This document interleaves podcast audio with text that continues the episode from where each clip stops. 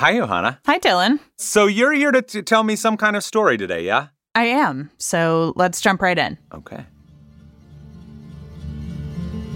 At 6 a.m. on August 12th, 1817, two men stepped onto an island for a meeting. And I should clarify when I say island, I really mean just a gigantic sandbar in the middle of the Mississippi River between Missouri and Illinois.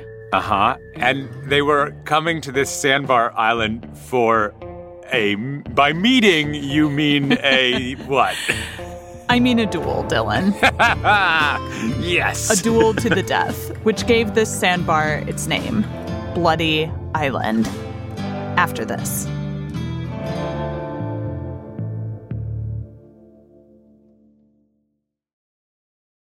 If you're looking for a place where the wide open skies and the towering mountains inspire you to find an untapped part of yourself, you might want to take a trip to Wyoming. It's a place where bold, curious spirits forge their own way on all types of adventures. There is no shortage of iconic, expansive landscapes out there. You can discover breathtaking hikes, stunning state parks, authentic Western culture, and other historic sites, along with the tales of famous outlaws like Butch Cassidy and pioneers like Buffalo Bill Cody. The truth lies west. Discover yours at travelwyoming.com. You like to watch new stuff, right? Well, go to Hulu and see what's new, because Hulu has new stuff all the time. Like Vanderpump Villa, the new docudrama starring Lisa Vanderpump, where first class luxury meets world class drama. A new season of The Kardashians starring The Kardashians, of course, and Grand Cayman, Secrets in Paradise, the sizzling new reality show set in the tropical Caribbean. It's all new and it's streaming now on Hulu.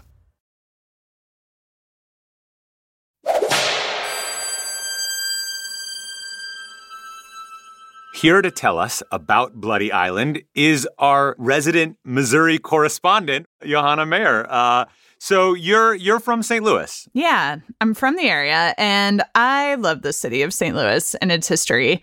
And the story I've got for you today takes place way back in 1817. Pretty young country in 1817 still. Yeah, and back then St. Louis was a big deal. Like California wouldn't be a thing for another 40 years. So at that time, St. Louis was really the gateway to the West. It Hmm. was like the last bit of civilization before wilderness. And also, St. Louis had the Mississippi River, which runs along the eastern coast of the city and separates it from what's now Illinois. And rivers were a huge means of transportation at that time. St. Louis was essentially a port city, so there were all sorts of people passing through.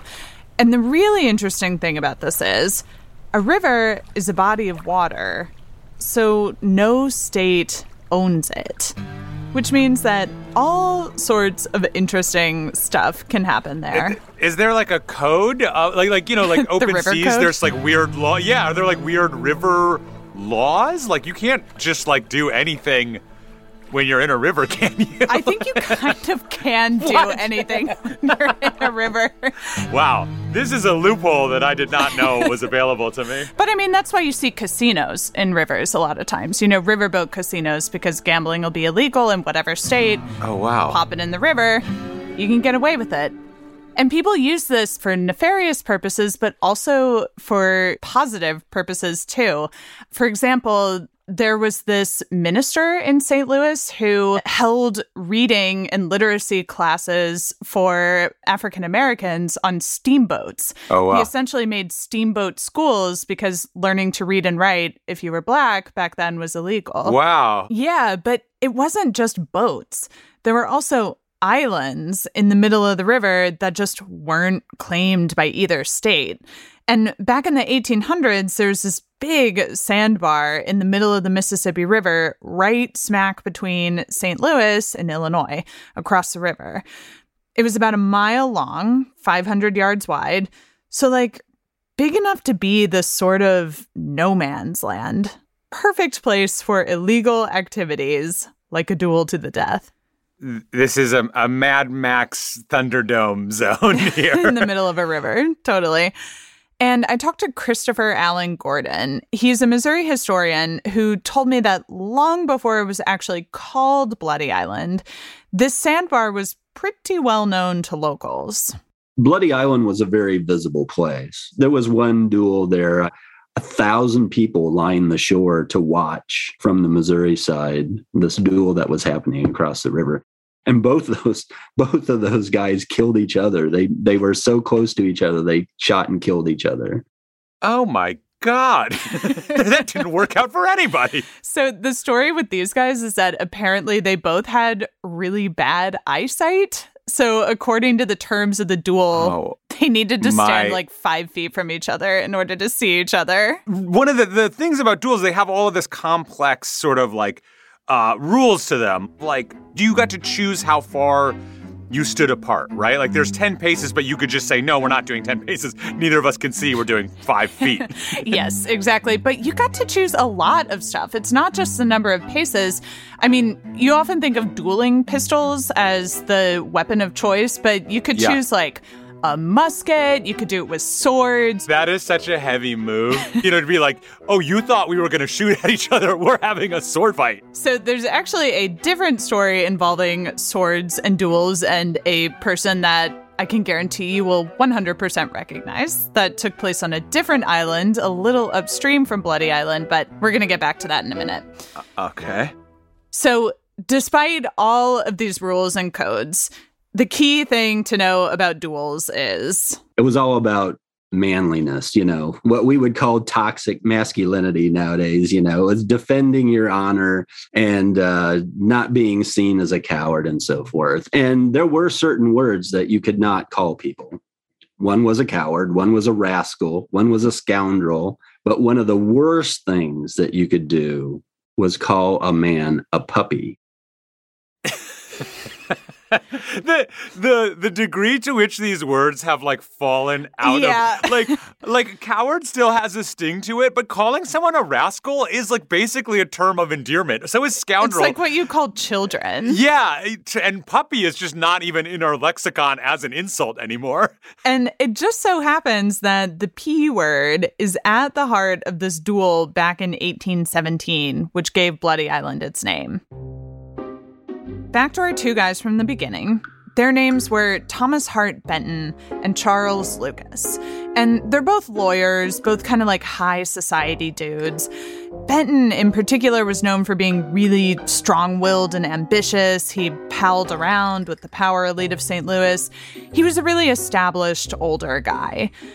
Lucas was 10 years younger than Benton. Hmm. His dad was friends with Thomas Jefferson and Benjamin Franklin, so he was also kind of trying to climb the social ladder a little bit, trying to break in. Hmm. So, for fans of the TV show Succession, you're basically looking at like Logan Roy versus cousin Greg. Oh no! oh boy, that's a, not a good matchup. And he gets like so, the rum and coke, and he's so nervous that like he's like, "Oh, this is a man's drink." yes. So these guys clash in the courtroom a couple times, but the duel came about because Lucas, the younger guy, had heard a dirty little secret about Benton, which was that he did not pay his taxes. Uh. no, I was waiting for like an affair. Nope, that's it.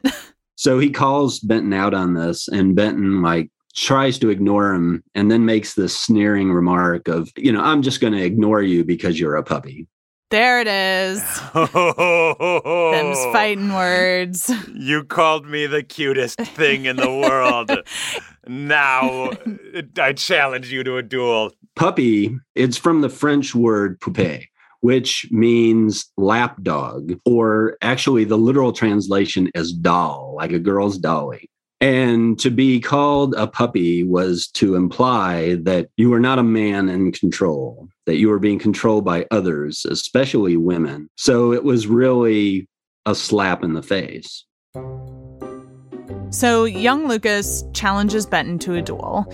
And according to the rules, because Lucas initiated the duel, Benton got to decide on the weapons. So, he picks muskets and they agree to stand 30 feet apart. and they head out to Bloody Island. And Benton is a very good shot. And he and Lucas face off, and Benton shoots him in the neck and wounds him pretty severe way. You know, it more than just grazes him. Lucas was bleeding pretty badly. For most duels, people would at that point say, I have satisfaction. I'm, you know, we don't have to do this again. But Benton was known as kind of a hothead, and he said, I don't have satisfaction. I want to meet again.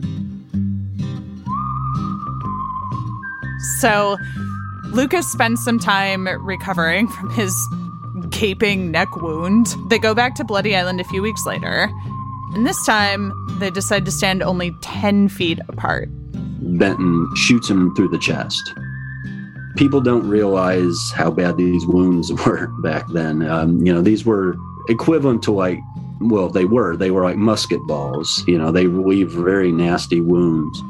And so this kid is, is suffering. He's in his early 20s. He's lying there, and Benton comes over to him immediately and uh, is already feeling regret at what he's done. And uh, says, you know, you're, you're with your friends, you know, you'll you'll be okay. And Lucas says to him, "No, you've murdered me, but I forgive you anyway."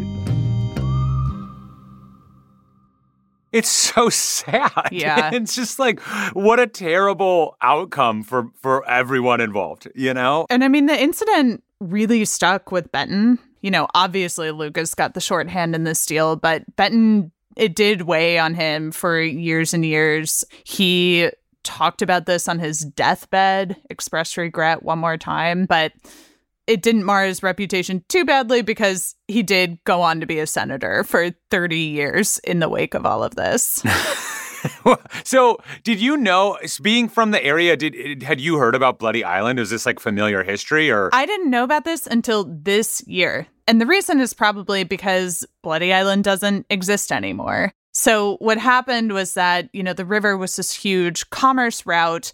And when these islands popped up, it made it really difficult for boats to navigate getting around. Right. So, they created a bunch of dikes and dams to sort of like fuse Bloody Island to the Illinois side of the shore. A little funny trivia fact about that is that the engineer that they called in to work on this project had just graduated from West Point and was Robert E. Lee. Oh my God. Yeah. Speaking of Robert E. Lee, do you remember the other duel with swords that I mentioned? Yeah. So the person involved in that duel was actually Robert E. Lee's nemesis, Abraham Lincoln. What?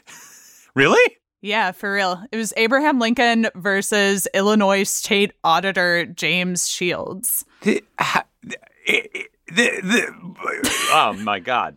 So, the story behind this duel is that Lincoln wrote something minorly scandalous about Shields in the local paper, and Shields challenged him to a duel. But because Shields called the duel, Lincoln got to pick the weapons. Right. And Lincoln didn't actually want to kill this guy. So instead of muskets or a pistol or whatever, he chose swords. But luckily, Lincoln and Shields, I guess, had better friends than Benton and Lucas because their friends both managed to talk them out of doing this duel and it never actually took place. Thank God. But if it had taken place, it wouldn't have been on Bloody Island. They planned to do it on a different island a little further upstream with a much nicer name Sunflower Island. also, just harder to have that kind of fight on Sunflower Island, you know? It's like, it makes Yes. less sense. Not quite as intimidating. I mean, can you imagine? Think about how much history could have changed if, you know, if Abraham Lincoln got killed in a stupid duel in the middle of the Mississippi River. Yeah, or if Hamilton hadn't been killed in his dumb duel. It rarely, rarely do you feel like, oh, that duel really worked out. uh, but I have to say, Johanna, you know, I, after listening to you tell me this story, I really am getting the feeling that you're both a scoundrel and a rascal. Oh, don't be such a puppy, Dylan. Well, that is a wild and amazing story. Thank you for telling me about the history of Bloody Island. Thanks, Dylan. If you want to learn more, be sure to visit atlasobscura.com. There's a link in our episode description. Our podcast is a co production of Atlas Obscura and Witness Docs. The production team includes Doug Baldinger, Chris Naka, Camille Stanley, Willis Ryder Arnold, Sarah Wyman, Manolo Morales, Gianna Palmer, Tracy Samuelson, Peter Clowney. Our technical director is Casey Holford. And this episode was sound designed and mixed by John Delore. Our theme and end credit music is by Sam Tyndall. I'm Dylan Thuras, wishing you all the wonder in the world. I will see you next time. I have you beat! Witness Docs from Stitcher.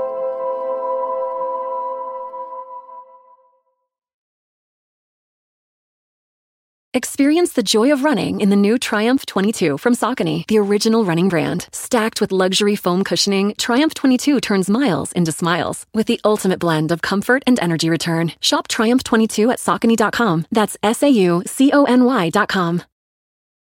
The world isn't wide enough for those with an insatiable desire for discovery.